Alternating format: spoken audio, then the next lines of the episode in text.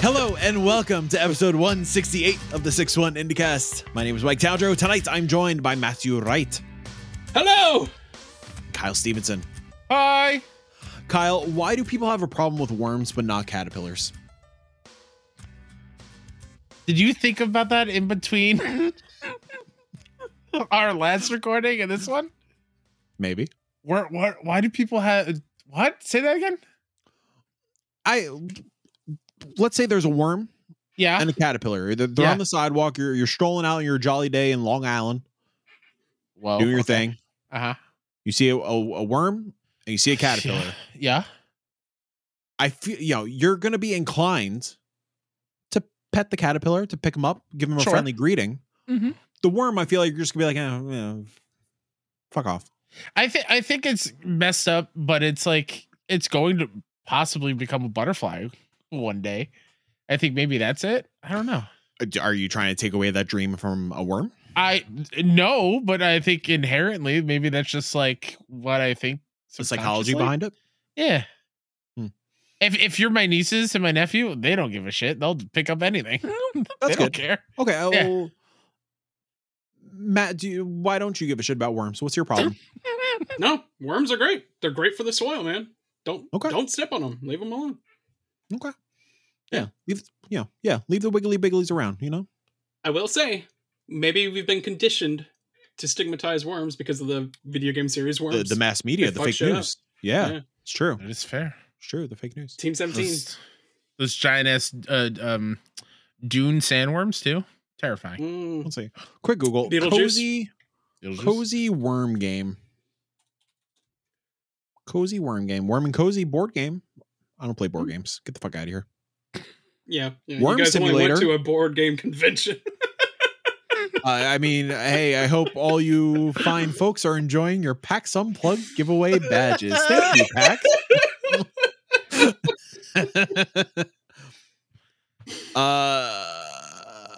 What's this developer's name? I would love for you to play the Bloodborne board game.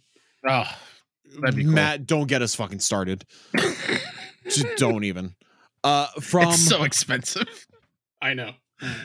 From Mind Augas Svajoklis. This is the developer on itch.io. Worm Simulator. Worm Sim. Oh. I'm going to download it. It's free. Cool. We'll play it on stream. Finally, somebody doing justice for the worms. What's wrong, Kyle? Nothing. What's your problem, Kyle? It's just the way you said, I'm download it. I'm download it.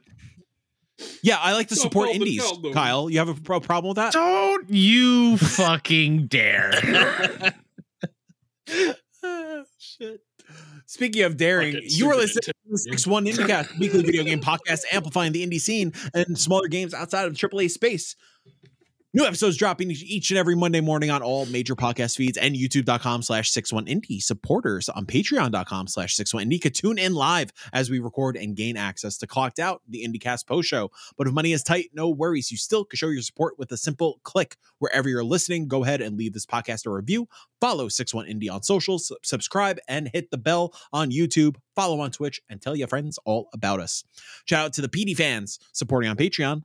Brett Griffin, Colby Cortis, Jacob McCourt, JC, Jill Grote, Nicholas Johnson, Nicole Humphrey, Play It Jason, The Compound, Sil Canett, and Cole, a.k.a. The Good Sir. A lot of J's. What? A lot of J's in there. Oh, yeah. I didn't mean to. See, it sounded like a groan, but I was doing a ramp up. You're out of breath. Yeah. No, I was doing a ramp up to housekeeping. Oh. Housekeeping for you. I'm gonna put this bang candle down before I pour wax on myself. I did that at the end of the Indie Council the other night. Put it on your head. You make a candle right there. Oh, Extra Life Cole? No.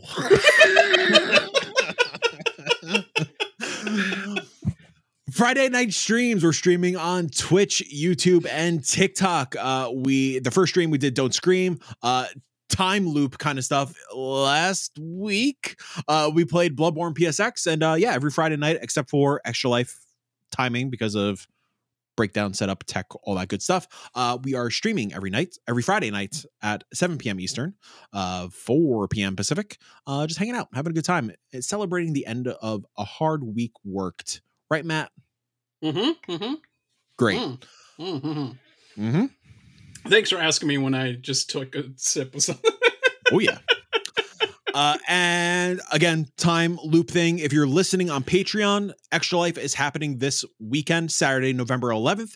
If you are one of these normies, Extra Life has happened. Thank you for tuning in, I hope, and donating. Thanks for raising an undisclosed amount of money. Thank you for sick kids in need. Thank you for crushing our goal in the first hour. Congrats on winning the PS5. Insert name here. Me. Even if Extra Life is over, you could still donate through the end of the year. That is bit.ly/6-1-life. Logistical question afterwards. Post recording. Okay. Nah, post recording. I was gonna keep the bit up and be like, wow, can you believe blank fell down the stairs this year? It's Mike. It's gonna be Mike. I before the first podcast we did, I went downstairs to get water. I was fixing my pants because my pants legs. Yeah, that's how you say that word. Mm-hmm. Too long, too limber. And I've been meaning to cut the legs with scissors, with shears. Mm-hmm. But I'm too lazy. Pants or jeans? Oh no! I thought you were going to look at these. Yep. Oh my God. You need to cut those, man. Wait, hold on. Audio listeners, Mike is raising his legs. What the fuck? To show his extra long sweatpants? Lounge pants? Lounge pants. Something. MeUndies lounge pants. They're very soft. Mm, okay. Very soft. So yeah, I need to cut them, but like. You got shadows of Yarnum on your feet right now. As I was I was picking up my pant leg to prevent slipping. I almost fell down the stairs by picking up my pant leg. So you almost didn't have me for an episode. You're probably better off. Is there a sewing machine somewhere you can use? I'm just gonna fucking sewing machine. I was gonna say like you just hem it, but okay, yeah. No. Just take a scissors to it, man. Who do you think I am, a sewster?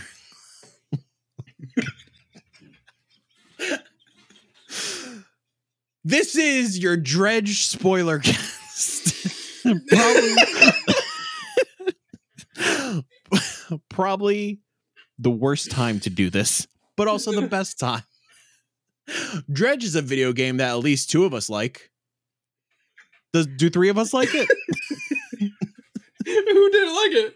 Oh, Matt did like it. Okay, cool. Harry didn't like it. Really? Yeah, that's why he's not on this podcast, that fucking schmuck. So yeah, Dredge came out last year. We've been keeping this spoiler cast / review discussion / just conversation about the game in our back pocket for quite some time now. Why do you look confused? Why are you throwing me off? It came out last year. Sorry, this year, 2023. Kyle, you're muted. March 30th, 2023. There's a lot of noise going upstairs. I'm trying to mitigate it. Again, they came out earlier this year. We adored it. We've been wanting to do a conversation, like a dedicated episode on Dredge for a while now. With the Pale Reach coming out, I mean, actually, with how we're timing this accidentally, is it like perfect timing? This week, if you're listening to this on normal publishing, this week, the Pale Reach comes out. So yeah, we figured we do a bit of a discussion on the base game to kind of warm us up on the Pale Reach, because I'm sure we're all super excited to dig into it this weekend, and we'll probably come back and talk about it more. If you don't know what Dredge is, Dredge is a single-player fishing adventure with a sinister undercurrent.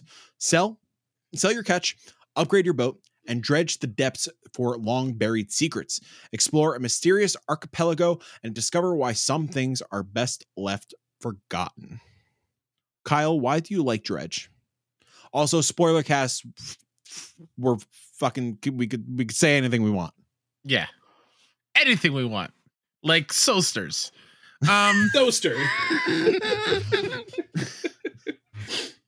Why do I like Dredge?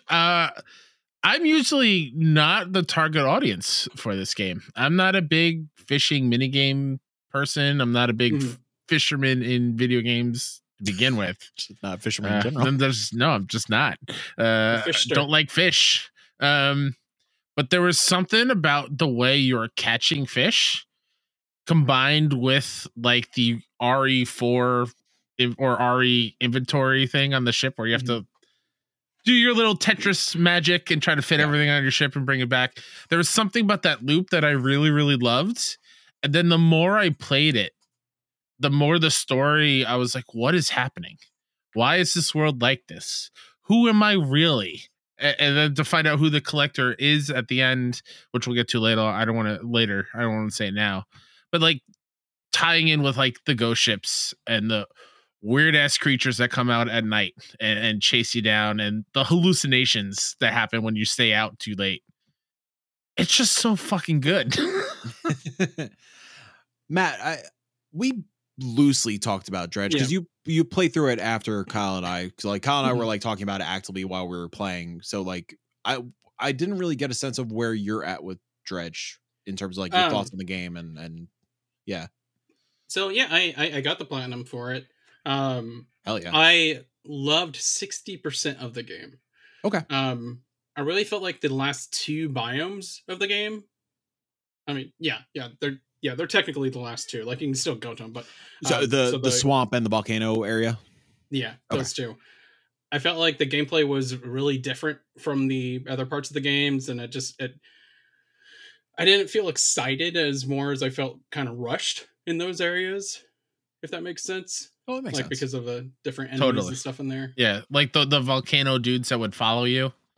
It was really hard to get rid of the little fishy piranha. Yeah. Mm-hmm. They were annoying because it was very hard to get through that area. I'm with you on that one. But in terms of like, I don't know, like aside from that, those two biomes, like how do you feel about like the tone, the narrative, like the gameplay? Loved it. Yeah. Fishing. I am a fisherman in video games. Like I seek it out. In this year alone, I've bought maybe like 15 different fishing games on various systems from Sega Genesis and upwards.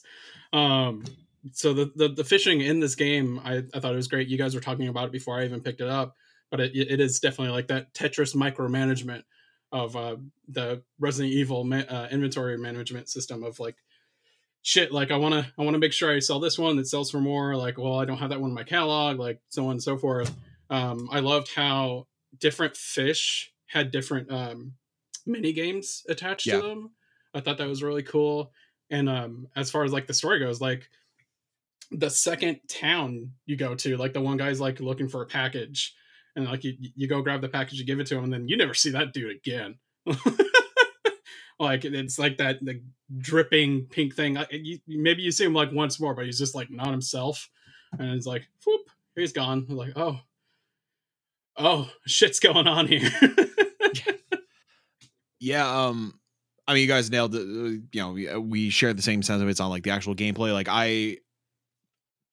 I'm like, when a fishing game works, like it really gets its hooks in me. No pun intended. But like the fishing mechanic here is like some of the most intuitive stuff I've played in a fishing game in a very long time, and it was genuinely fun and it never felt old. Matt, I'm right there with you with the last two biomes. I do appreciate them trying something different and getting you out of the gameplay loop, like the main gameplay loop, and trying something fresh. So like the last back third of the game didn't feel too stale going into the big crescendo of the big reveal and the end game stuff. But no, just like the fishing, the actual dredging also is really fun, and it's always exciting to see like what you are pulling up, especially when it is like an upgrade material for your boat and something that like will help your boat go faster or make it brighter outside or anything like that. Like all the upgrades feel purposeful and impactful. It was always fun. Like gameplay was so rewarding moment to moment, especially like looking back and thinking back of how you first start the game and you were just like snail's pace going through. It's like, and it's a great sense of like, it's a great way or a great avenue of design in terms of like how your boat functions in parallel to like the pacing and the progression of the game. So like as you are getting better engines and better lighting, that's when you're able to reach the different islands and stuff. And I thought that was a very elegant way to pace the game and like kind of, you know, yes, you could go to where whatever islands in whatever order, depending on like how swift you are with your boat. Yeah. But like it does indirectly signpost where you should be going next, which is really intelligent design. And on that note, like going to new areas, not outright saying where certain things are in that part of the ocean, like coming across like a shipwrecked boat and you can, you know, sail up to it. Sail. Well, but there's no sails on the captain. What? Why is my brain breaking right now? Boat. Yeah. But you go to the shipwrecks and then time out. Yep. If it's a sailing boat, you sail it. Yeah. If you're the captain of a ship, you skipper it. And if you're the helmsman, you steer or helmet. But otherwise, there's no general term. Okay. Let's go with steer. I like steer. Steer. Yeah. So you steer into a shipwreck and it gives you kind of like old school adventure kind of choices. Like you want to search the beach area, you want to search the actual wreckage. And then by doing so, you find certain items or cool upgrade materials or a little bit of story stuff. And that's all organic. People could just miss that. I kind of really enjoy that sense of discovery of like, yeah, the beginning, just going back and forth between the two ports in the small little lake. And the moment you finally decide, all right, I'm going for it. Because I don't know about you guys, but I definitely tested it out way before I should have. And the moment I started seeing like this eyeball following me around on the screen and like these tentacles coming out and giant shadows following me, I got freaked out and I went back.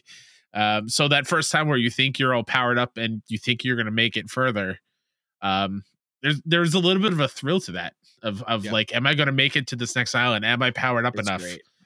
And if you stay out too long, it like actively you see like hallucinations during the day. Yeah. Like you have to make sure you go back and rest or else you're all sorts of fucked up. Yeah. Again, it's intelligent design when it comes to pacing. It's really great.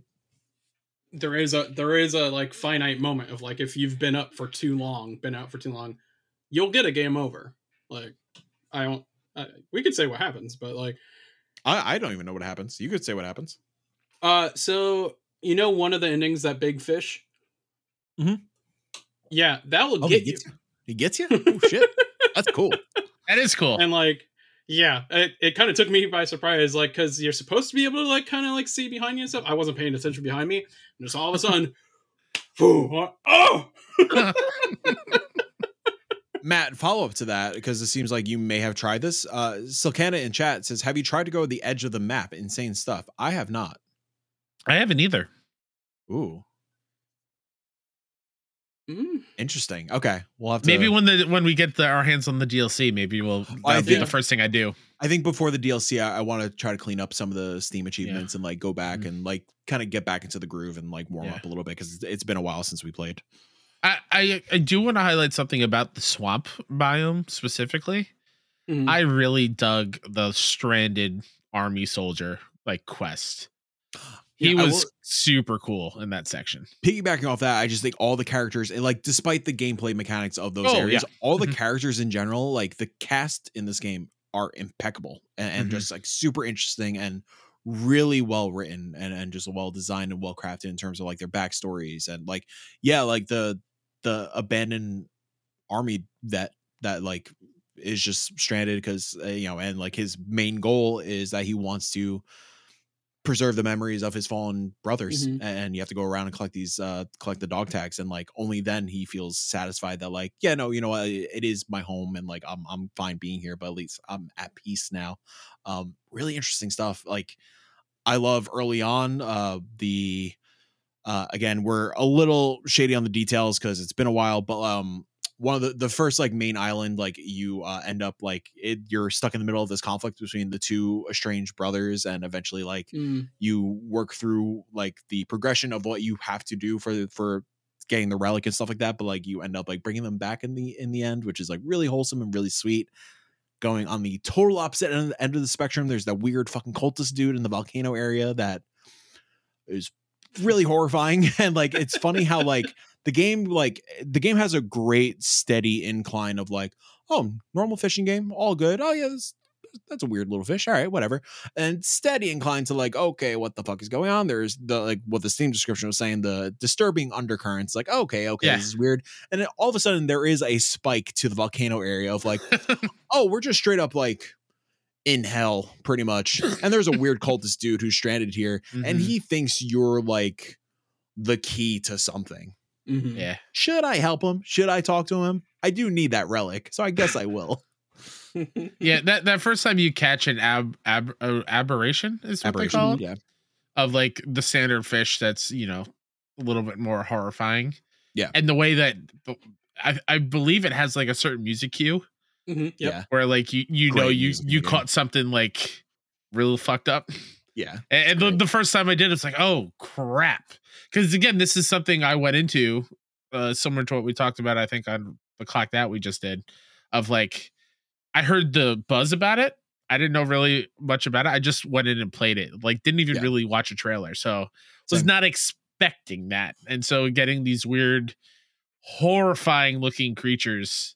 And as you go on, they just get more and more insane looking. I think that was an awesome kind of Pokemon, like gotta catch them all kind of fix to it. For sure. Yeah. Love those designs.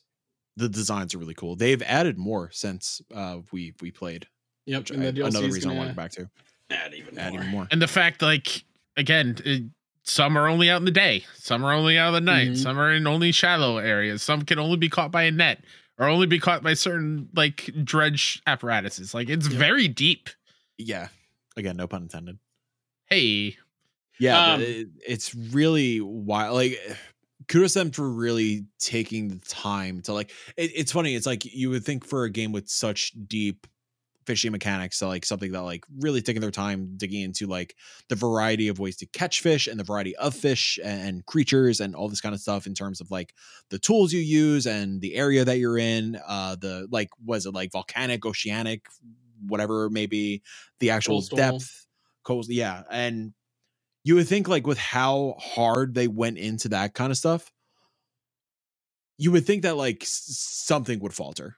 Like, it's so easy to let something slip by, but like this team clearly, like, they knew what they had to nail. They knew like they needed to nail the mystery. They needed to nail the mechanics. It had to be a fun fishing game, and they need to nail like the characters and narrative. And I think like on all three pillars, they knocked it out of the fucking park. Yeah. I want to ask, how soon did you guys max out your ship? Like, at what point were you in the game when your ship was maxed out? I feel like around the swamp, maybe a little prior. Mine was maybe closer to the volcano area. I had a real bad problem of trying to push it and then losing valuable fish, mm-hmm, and having to repair and stuck in that like vicious cycle kind of thing. Why? How about you? I approached it like I do with like any like game that has like a business mini game. I was all about commerce first. So I spent most of my first chunk of time going from the first two little towns and then the second island and the first island, just going back and forth, catching stuff, selling stuff, upgrading my ship. So I was fully upgraded before I even got the two brothers back together on the second island. Yeah, I started getting into that like, motion, but I was like, I couldn't like, I needed to know what the fuck was going on. And like, that's, I knew like I was naturally progress. So younger and having a Charizard to fight Brock. Yeah. The first gym. And it wouldn't listen to you. But yeah, exactly. Yeah. Did the same thing, dude. Yeah. That that's cave afterwards. Oh, I know. Yeah, just the meta of just upgrading your ship is super fun as well. And even again, they added after the fact, like now you could further customize your ship how you want to, like paint color flags, like all that kind of stuff, which is super cool. And even like metagaming it, like to add a net to just passively catch fish, mm-hmm, as well, I think is super fun if you want to really get money quick. Yeah. Let's talk about some of the narrative stuff. Yeah, I was going to say, was it easy to find the missing mayor? Or did it take you a little bit? So did you like purposely, like, were you looking for the mayor? I ran into him at some point and I'm like, who is this guy? And then later when the story kept going, I was like, oh, wait a second. I think I know who that is. Yeah. It's really interesting. The first time you stumble upon him, like you obviously like he's referred to throughout the narrative, like the new mayor is, or like, I guess like the townsfolk do keep referencing the old mayor, this, the old mayor, that, and the fact that he's like, not only still around, but just stranded on, well, various islands, but stranded on the island somewhere, and like tells you that there is some fucked up shit going on, and like you should tread lightly and not trust anybody, and all this stuff that really sets up the payoff at the end, which is really great. I'm trying to remember, does he give any hints at who you are in that conversation? I don't think so. Because that. Because obviously that's the big twist, like this big twist, yeah. Ominous collector dude that you were going to find relics for to bring back for reasons which we'll get into. We'll get into, yeah. Turns out it's you. Yeah. And it's so it's either the mayor or the cultist dude in the volcano area that kind of alludes to it in their language. Yeah. Like doesn't flat out like if you don't suspect it, you're not going to think about it, but like. Oh, I think the lighthouse keeper too. Also, it's like, wait, you don't definitely know what's going on? Yeah, for sure. Yeah, the lighthouse keeper is like in the know the entire time, but like I think she does hint it out a little bit. The mayor is just kind of like, as far as I remember, the mayor's just off his fucking rocker. Yeah, so he's kind of like, who are you? Like, you're on this island for a reason. Like, am I going to listen to you? Do I take your word for caution? But it's really interesting, like. Folks like the new mayor and like people are in that town, like it's all just a fucking facade, just to and like referencing like, oh, what happened to the last guy? Yeah, don't worry about it. Like, oh, you're the new guy, okay. Yeah, it's wild. It's the Book of the Deep is the book, the main like crux of the story, where you get like supernatural powers that make your ship go faster and teleport whenever you need to, which is what came in handy a few times. Oh my god, yeah, especially in the volcano area. Ward. Oh yeah, yeah, the ward was handy. Yeah, it's the angler fish when it's coming after you. Oh yeah, I thought that would, you know, keep those piranhas at bay in the volcano area. It doesn't. I was like, why isn't this working? I loved kind of like skirting away from like end game stuff for a moment, just some of like the early like moment to moment stuff. I really love I think it's like the third or the fourth area where there is like a fish like in the fucking depths and like you can't really go over him. The research station stuff. I really love that area, and just like not only like the gameplay side of it, of like making the rounds, going to the research area to get the generator running, so you're able to safely go around and like get the relic and whatnot, but just how beautiful that area is also, just like all the different colors and the lights, and like that's when like the jellyfish are introduced and stuff. And it's weird that even when like the introduction of new fish come into play adds to the environmental storytelling and just the overall visual language of the game as well. Like that area is so beautiful to just exist in. It's like weird and decrepit, but like still hauntingly real pretty. Do you guys have any like standout moments like that aside from endgame stuff? Obviously. Yeah, that is my favorite area. Like there's that like rundown like shack shanty town that's over there too. A lot of this, like environment. It seems like it's like an old, like as far as I took it as, it seemed like it was like an old resort kind of, and like some bad shit happened in the research station, which causes like whole demise. But yeah, Matt, continue. I didn't mean to interrupt. Oh no, you're good. And like there's that dog side quest that's right there too. Really sweet. Yeah, visually like and visually narrative, like I love that area. And like when the lights go out, when it gets dark, and like the thing that's lurking down there in the depths is like, oh, that's so pretty. I can't get any closer. Yeah. Also love that. The researcher who helps you, who's on like the other side of that, who like you eventually, if you go through this dog side quest, you give her the dog to keep company, and like super sweet. I love that character as well. I want to shout out just the traveling merchant. I really dug her character a lot. Oh, okay, gotcha. Yeah. Yeah. Yeah, she's great. Yep. How about the hooded guy who's clearly part of like that cult thing also that you keep giving the fish to?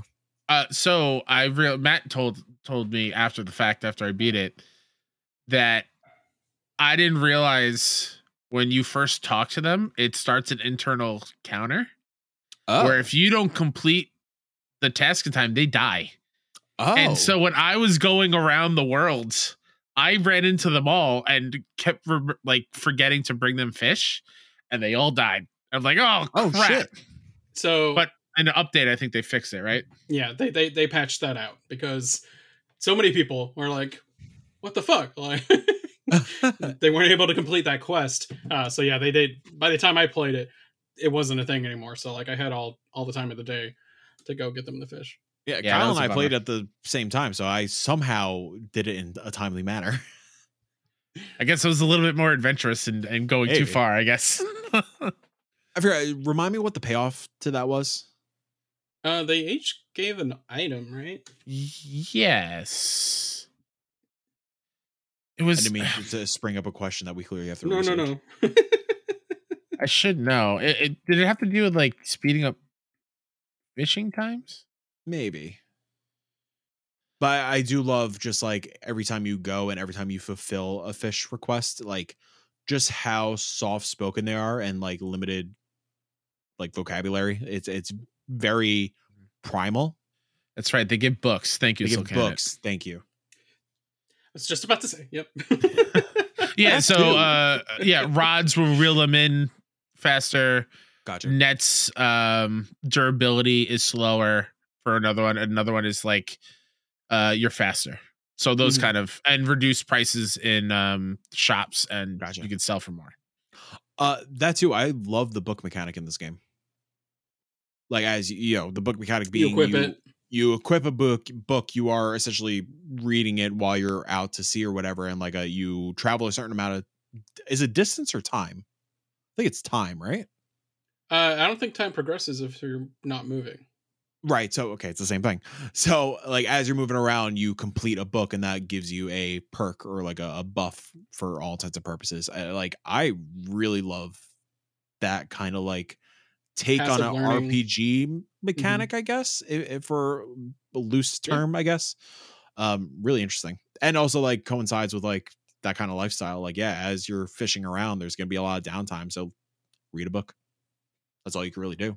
Can't really talk to anybody. Can't play a video game. Can't watch a movie. It's great stuff. I'm trying to think. Well, sure, maybe. Depending on when this is set, yeah.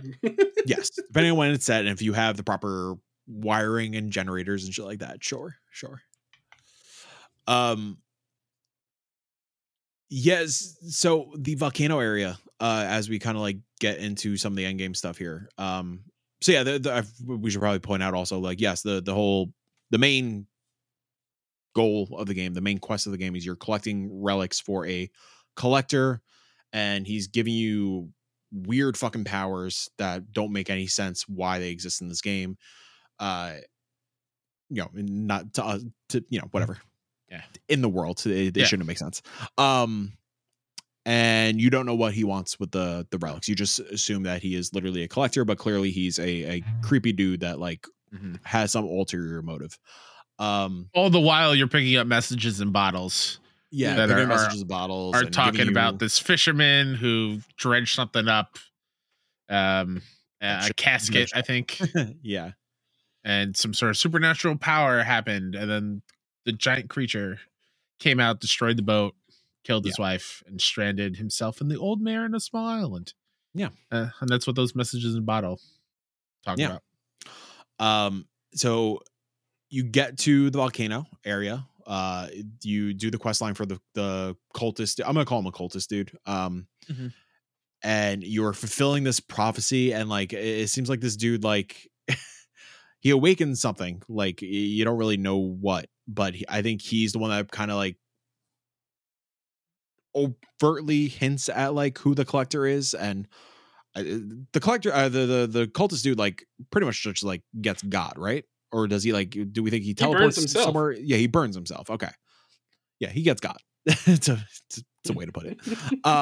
Yeah, you go back to the collector, and yeah, the collector, it turns out, is you from a different timeline, parallel universe, surprise, something like that. And then yeah, this is when we get into like the good and bad ending, which I'd argue the bad ending is the good ending. Agreed. Kyle, would you like to go over the endings? Sure. So I'm straight up, I'm reading this from Wikipedia because it's been a bit. That's why I'm putting it to you. I'm trying to think which one, because it doesn't straight up say bad or good. Oh, sure. Oh, yeah. So here's the bad ending, which I dig a whole lot. If the fisherman withholds the relics, he confronts the collector and finds out to his shock that the collector is a figment of his own imagination, being an avatar of his own repressed memories and guilt over JJ's death, which is the fisherman's wife in the messages in the bottle that are you're collecting. Rather than follow the collector's bidding, the fisherman heads out to sea and throws the Book of the Deep into the ocean, resulting in him and his boat being swallowed by a massive sea monster. Yep.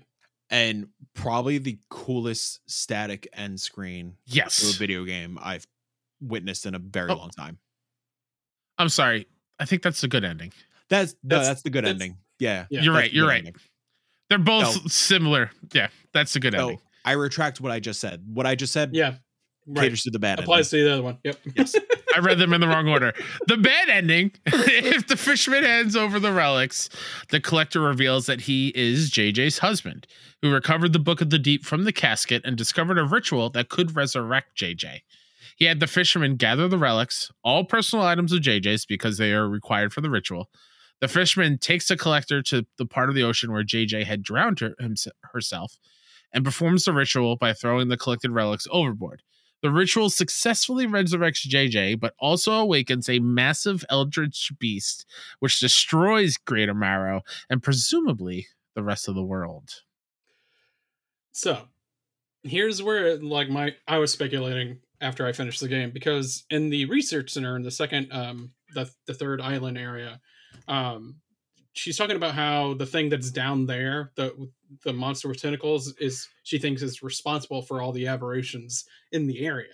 Yeah. So you would kind of think that maybe this thing that's rising out of the ocean, which looks like it has tentacles, might be the thing that was just down there the entire time. Yeah, that's kind of what I took it as. Like, I think it was like alive to some extent. Like it existed to some extent throughout the entire game and throughout whatever this cycle of the islands were. But maybe he just didn't have enough power. Like it was causing some effects happening, like the aberrations coming to life and like some of the bigger beings that you encounter. Also shout out to the bigger fish chasing you through the first main island, through like the coves and stuff. That was another tense one. And so you unlock like the TNT barrels to exactly. Yeah. Dope. So I took it as like the curse or whatever, like the thing that JJ does pretty much gives him the power to like actually rise to his full potential and essentially take over the world. Yeah. So that bad ending, that static image to end it is just amazing. That giant piece coming out of the ocean with the wife kind of like floating above the boat. It's really, really cool. And like the credits also are really sick. You just see everything burning to the ground. Right. Yeah. It's dope. Like, yes, it's a bad ending. Yes. But like, it's cool. It's like, and like, it's bittersweet. Like as hallmarky as this sounds, like, destroy the world for the person you love. Like, there's a sense of beauty in that, and like was that on purpose? Maybe not, but like that's like a nice little interpretation for that as well. So here's my question: this DLC, when does it take place? Did they say it takes place? Yeah, I don't think it takes place after the ending. Yeah, so like if you go back into the game, it resets you before. That's like fair. You go back to the collector, so I'm assuming they're just gonna add another island, I'd imagine. And then but what would the narrative beat then? Like, is there an extra item from JJ you need to collect? There could be a new ending. Yeah. Could be. Yeah. Let me. I'm excited. Let me see. Pale Reach, Dredge. Let me see if we can find anything on it. From Team 17. Digging through. Dredge the Pale Reach will be the game's first paid content expansion and introduce players to a brand new biome, which will require additional equipment capable of tackling its treacherous and icy expanse. Players will need to trawl freezing depths and traverse crystallized canyons. There's a bunch of pop-ups to follow in the footsteps of a doomed expedition lost to time while hunting for 11 new fish and crab species and their aberrated counterparts. Okay. So it seems like a doomed expedition lost to time. Right. So we're experiencing a self-contained event that happened in this biome. Yeah, maybe. Similar to like the stranded army vet in the swamp, probably. Maybe, yeah. Well, maybe this lost expedition were investigating the lore of that beast. Oh, could be. That too. Yeah. Yeah, could be. And the Pale Reach is not the only DLC we're getting. There's also, I think it's called Ironworks, is also in development as well for next year. So like, I clearly like Dredge did very well. I think they broke a mill in sales, like million copies, and I'm sure since that update it's only grown. So I'm stoked that they keep on supporting it. They're expanding on the world. I'm sure that, well, I don't know. I'd imagine that Team 17 wants them to do a sequel. So we'll see what that looks like. Regardless, I'm so excited to see what this team does next after these two expansions. Mm-hmm. Like, this is their first game too, right? Well, I believe this is their first game. Yeah. Unbelievable. Unreal, man. Seriously, such a profound experience from start to finish. Like, I remember that weekend, I could not put this fucking thing down. Mm-hmm. And that has to do with like a lot of the narrative stuff. And I love a creepy story. I love dark undertones. Mm-hmm. I love something that has a great fucking twist at the end. And like, that's the thing. Like, everything felt so earned in this game, which is rare. It's really rare.